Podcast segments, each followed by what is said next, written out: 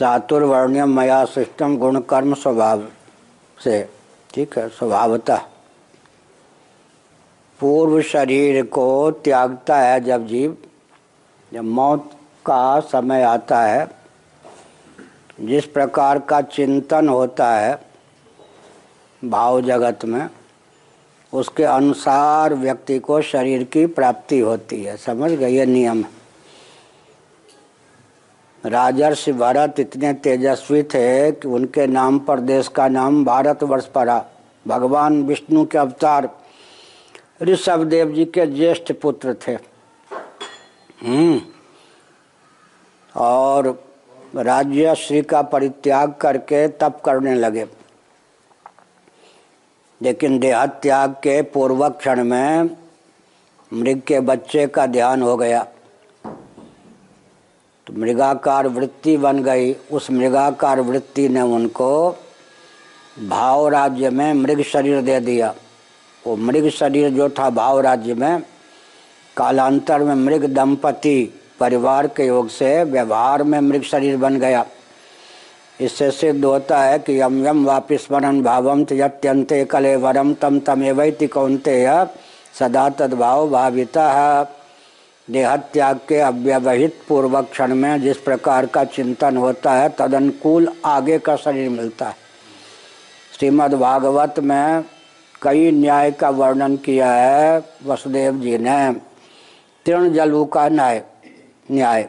एक जलू का मन जोंक पानी में होती है, वो चिपक जाती है तो खून चूस लेती है। एक धरती पर होती है, बहुत पतला शरीर होता है उसका तिनके के समान। ऐसे वो चलती। तो अगला, शरीर का अगला हिस्सा आगे जमा कर पिछला हिस्सा छोड़ती है। इसका नाम क्या है? तृण जलू का न्याय पाद विन्यासन न्याय वसुदेव जी ने उदाहरण दिया। तृण जलू का न्याय जो है बृहदारण्य उपनिषद में कहा गया। वसुदेव जी ने उसको भी लिया, भागवत में। पुरुष होता है प्रायः। प्रायः एक्सेप्शन छोड़ कर फवाद छोड़ के ऐसे खड़ा होगा। तो दायां पाँव उसका पहले उठता है और स्त्रियाँ होती हैं ब्रज में तो अभ्यास अलग करते हैं लोग, सखी भाव सब। प्रायः देवियों का पाँव जो है, बायां पहले उठता है। तो एक पाँव को आगे की धरती से जमा कर फिर दूसरे पाँव को उठाते हैं। इसका नाम है पाद विन्यास न्याय स्वप्न में इसी शरीर में रहते हुए नया शरीर मिल जाता है इस शरीर का भान भी नहीं रहता उस समय। उसी से स्वप्न के व्यवहार की सिद्धि होती है। अब मनोरथ में मनोराज्य में मनसूबा जो होता है ना ख्यालिया पोलाव हम्म, उसमें भी जो हमको शरीर मिलता है वो मन से मिल जाता है मनोरथन न्याय कहते हैं। इसी प्रकार से एक सिद्धांत यह है कि इसी शरीर में नया शरीर मिल जाता। वासना के कारण मरने के पहले जो वासना आई उसके अनुसार शुभ या शुभ वासना का उदय हुआ, उसके अनुसार शरीर मिल गया। जैसे स्वप्न में हमको वासना के अनुसार स्वप्न के व्यवहार संचालन के लिए शरीर मिल जाता है। लेकिन फिर इस शरीर को का भान कराने वाला, इस शरीर से व्यवहार कराने वाला प्रारब्ध जुड़ जाता है। लेकिन मृत्यु के समय क्या होता है? भाव राज्य में शरीर बन गया। इस शरीर से कर्म लेने, इस शरीर से व्यवहार करने वाला प्रारब्ध टूट गया। तो भाव राज्य के शरीर से ही शरीर पूरा हो गया। वो शरीर पहले मिल गया, इस शरीर का त्याग बाद में हुआ। अब वो जो भूत प्रेत बनना है, डाकनी, साकनी, चुड़ैल, पिशाच, किसी को, उसको तो माता पिता के संसर्ग के बिना ही भाव राज्य का शरीर ही बन गया। उनके भाव राज्य के शरीर होते हैं। जिसको दिखाना चाहे भूत प्रेत, उसको दिखा देते, नहीं दिखाना चाहे, नहीं दिखाते। आज अगर कोई मरने के बाद देवता बनेगा, कल्प के आरंभ में नहीं, आज बनेगा। देवराज इंद्र जो बने, जब बने, उस समय तो वो फिर कश्यप अदिति के माध्यम से बने। आज अगर कोई देवता बनेगा, उसका भाव राज्य का ही शरीर होगा माता पिता के संसर्ग से नहीं।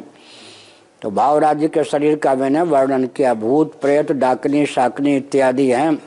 गंधर्व हैं। आजकल जो शरीर छोड़ के बनेंगे, देवता हैं, पितर हैं, उन सब का शरीर भाव राज्य का होता है। अब जो है कि देह त्याग के पूर्व जैसे भाव का उदय होता है। भाव का उदय होगा तो भाव के साथ सात्विक राजस तामस भी है। सत्व, रजस, तमस तीन प्रकार के गुण हैं, तीन गुण हैं तो तद अनुकूल जो है, तीन प्रकार के भाव भी होते हैं, सात्विक राजस तामस गीता के चौदहवें अध्याय में। और तद अनुकूल कर्म भी होते हैं तो भाव राज्य में भी कर्म हो जाता है, भाव जगत में भी तो कर्म हो जाता है। पूर्व गुण कर्म के अनुसार, स्वभाव के अनुसार नया जन्म हुआ। ब्राह्मण क्षत्रिय वैश्य कुल में स्त्री शरीर में, पुरुष शरीर में, मनुष्य शरीर में, पशु, पक्षी, वृक्ष इत्यादि, कीड़े, मकोड़े शरीर में। हुआ ना? तो पूर्व कर्म और स्वभाव, गुण कर्म, पूर्व गण, गुण कर्म के अनुसार नया जन्म हुआ। जन्म के अनुसार वर्ण का निर्धारण होगा। ब्राह्मण कुल में जन्म हुआ तो ब्राह्मण क्षत्रिय कुल में क्षत्रिय वैश्य कुल में वैश्य शूद्र कुल में शूद्र। अगर ये आजकल के व्यक्ति नहीं मानते तो मनुष्य तो मानना ही पड़ेगा। मनुष्य हुआ तो मनुष्य, पशु हुआ तो पशु। इसका नाम क्या हो गया? पूर्व गुण कर्म के अनुसार यह शरीर प्राप्त हुआ। मनुष्य बना तो पूर्व गुण कर्मानुसार वर्ण की प्राप्ति हुई। लेकिन कब? जन्म के बाद। पूर्व गुण कर्मानुसार नवीन जन्म जन्म के अधीन जन्मानुरूप वर्ण वर्ण के अनुरूप आश्रम। ब्राह्मण है तो सामान्य नियम है, ब्रह्मचर्य गृहस्थ वानप्र संन्यास चारों आश्रमों में अधिकृत है। क्षत्रिय है तो संन्यास के अतिरिक्त तीन आश्रमों में अधिकृत है। वैश्य कुल में जन्म हुआ तो वानप्रस्थ और संन्यास के अतिरिक्त दो आश्रमों में अधिकृत है। शूद्र है तो सेवा का गुरुतर दायित्व निभाने के लिए केवल गृहस्थाश्रम में अधिकृत है और परंपरा प्राप्त कला सीखने और उसका व्यवहार करने में अधिकृत है। तो जन्म नियंत्रित, वर्ण वर्ण नियंत्रित क्या हुआ? आश्रम, वर्णाश्रम नियंत्रित कर्म। यह है। नहीं तो गांधी जी का भी एक ग्रंथ है, वर्ण व्यवस्था। अंत में गांधी जी को यह लिखना पड़ा। गांधी जी का वर्ण, हमने पचास साल, बावन साल पहले पढ़ा होगा वो ग्रंथ। वर्ण व्यवस्था गांधी जी का ग्रंथ है। अब एक दिन में अगर कर्म के आधार पर जाति मानेंगे तो पच्चीसों जाति होगी, जाति का निर्धारण ही नहीं होगा। बेटी है, बेटा है, अरे माताएँ जो हैं, पोता है, पोती है मलमूत्र से लदे रहते हैं। अब उनके मलमूत्र से परहेज करे तो उनका जीवन ही न रहे। तो उस समय जब बच्चे के मलमूत्र का या अपने शौचालय, स्नान घर में अपने मलमूत्र को धोते हैं, उस समय कौन सी जाति हो गई फिर कर्म के अनुसार? क्या? हो गई या नहीं? तो फिर एक दिन में दस दस जाति बदलेगी तो कैसे कहेंगे कि ब्राह्मण है, क्षत्रिय वैश्य शूद्र है? आजकल के जो कहते हैं ना, कर्मानुसार जाति बनेंगे तो कर्म के अनुसार तो एक दिन में पच्चीस जाति बदल जाएगी, बीस जाति हो जाएगी, क्या? इसीलिए पूर्व गुण कर्म के अनुसार नवीन जन्म जन्म नियंत्रित वर्ण वर्ण नियंत्रित आश्रम, वर्णाश्रम नियंत्रित कौन हुआ? वर्णाश्रम नियंत्रित कर्म। यह शास्त्रीय मर्यादा। फिर कुछ लोग कहते हैं कि कर्म के अनुसार वर्ण होता है, और दो मिनट भी नहीं टिक सकते। कोसी है, यहाँ पर किसी ने पूछा था एक डेढ़ साल पहले प्रश्न। पहले हाथ उत्पन्न होता है तब उसका काम होता है पहले का, हाथ कर्म करता है तब हाथ उत्पन्न होता है। जन्म के अधीन कर्म है या नहीं? हाथ है तब तो हाथ का कर्म होगा। नाक है तब तो नाक का काम होगा सूंघना। आँख है तो आँख से देखेंगे। आँख पहले से है तब तो उससे देखेंगे।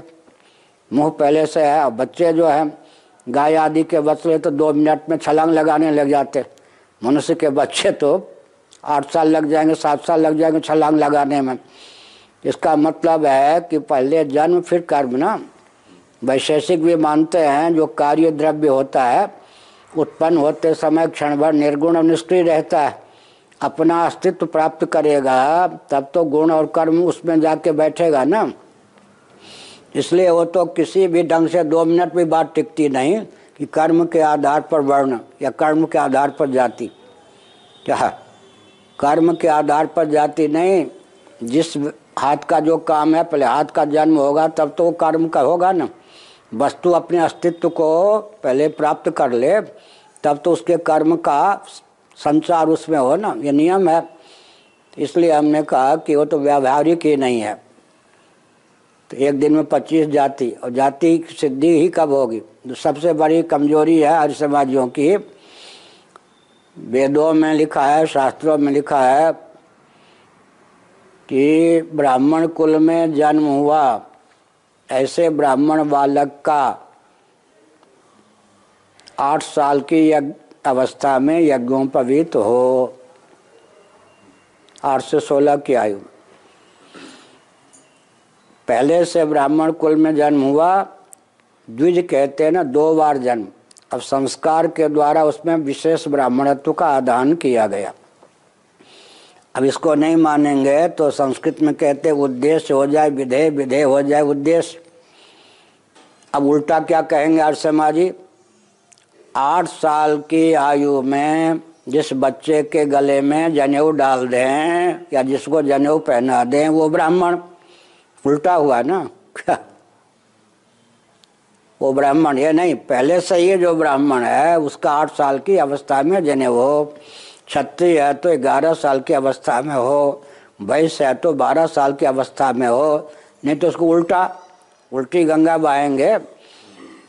आठ साल में जनेऊ करा दिया तो ब्राह्मण हो गया, ग्यारह साल में करा दिया क्षत्रिय हो गया, सब उल्टा।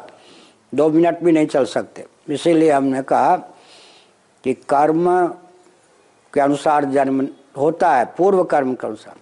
लेकिन वर्तमान में तो कोई भी वस्तु अपने अस्तित्व को लाभ करे, तब तो उसका स्वभाव और प्रभाव प्रकट हो ना। तब तो कर्म भी हो ना। हाथ पहले है, तब तो हाथ का कर्म होगा ना। आँख पहले है तो उसका काम होगा रूप देखना। ऐसे मुँह है तो बोलना या जो कुछ है। इसलिए जन्म नियंत्रित कर्म होता। पूर्व कर्म के अनुसार जन्म जन्म के अनुसार वर्ण वर्ण के अनुसार जन्म का नाम ही जाति है। और एक बहुत बड़ा भ्रम है आजकल। अभी हमने कहीं बताया था। बहुत बड़ा भ्रम है कि लोग कहते जाति जो है, वो भेद डालने वाली वस्तु। लेकिन गीता में क्या लिखा? अर्जुन ने क्या कहा पहले अध्याय में? जाति धर्माश्च शाश्वता, कुल धर्माश्च शाश्वता। जाति धर्म शाश्वत सनातन है। मैं उदाहरण देता हूँ। इतने मनुष्य हैं। एक एक यूनिट घटक अलग अलग है या नहीं? लेकिन मनुष्यत्व जब कहेंगे तो जाति एक होगी या नहीं? तो जाति भेद डालने वाली है, ये उल्टी खोपड़ी हुई है ना आजकल के व्यक्तियों? क्या? जाति तो कहते हैं अभेद के लिए। अभेद के लिए जाति शब्द का। मनुष्यों में करोड़ों घटक हैं। भारत में कितनी, कितने मनुष्य हैं?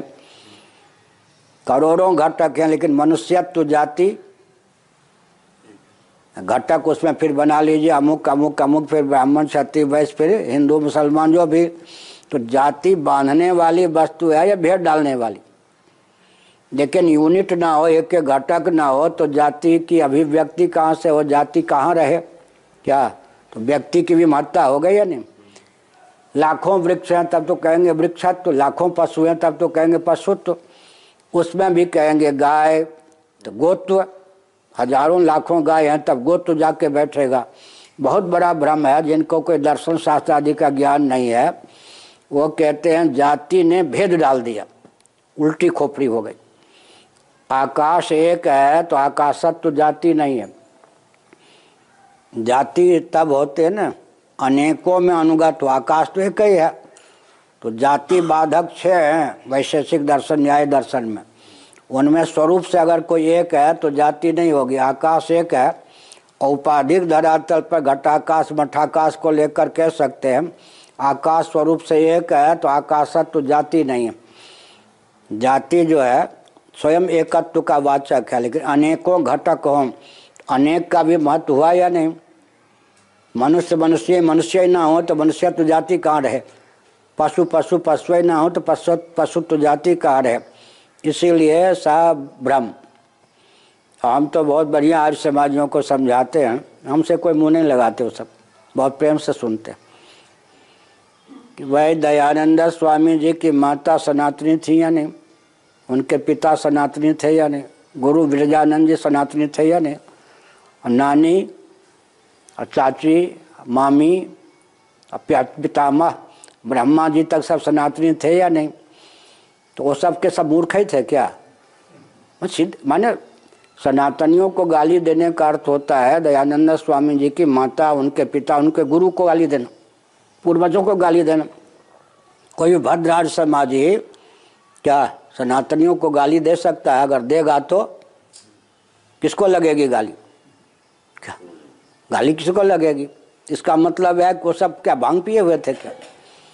इसलिए वस्तु स्थिति है कि विचार करने पर दो मिनट भी ये सब बातें नहीं चलती। अच्छा उदाहरण हमारे पास है, किस विश्वविद्यालय में इस भूदंड को प्रशिक्षण मिला? शरीर पर कोई वार करने की बात हो, यहाँ तक कि बाल गोपाल है या कोई मित्र है, कोई पत्नी बैठी है या पति बैठे हैं, उन पे वार करने की संभावना हो तो वो टूटने फूटने की चिंता के बिना हाथ अपने को यूँ कर देते या नहीं? कहाँ इनको प्रशिक्षण मिला। तो हम कहते हैं, न्याय की शैली में परंपरा प्राप्त, संस्कार संवेत, ये भुजदंड है। गाड़ी नींद में अहंकार सो जाता है, बुद्धि सो जाती है, आज्ञा कौन दे? बुद्धि पूर्वक जीव आज्ञा दे ही नहीं सकता, बुद्धि होती नहीं, सो जाती है। लेकिन मच्छर आ जाए तो बिना आदेश के ही हाँ क्विक मार्च के बिना ही ठाई करो के बिना ही। ये अपने पहुँच करके यूँ कर देता है। मच्छर चतुर होके भाग जाए तो खुजला देता है। अब चपेट में आ जाए तो कचूमर निकाल देता है। ये हुआ नहीं तो इसमें क्या हाथ क्षत्रियत्व स्वभाव इसमें है ना क्षत्रियोचित? विस्तार पूर्वक हमने उत्तर दिया। आगे? हो गया? महामंडेश्वर बनने के लिए क्या मापदंड होते हैं? और महामंडलेश्वरों से पूछिए हमारा संपर्क नहीं है।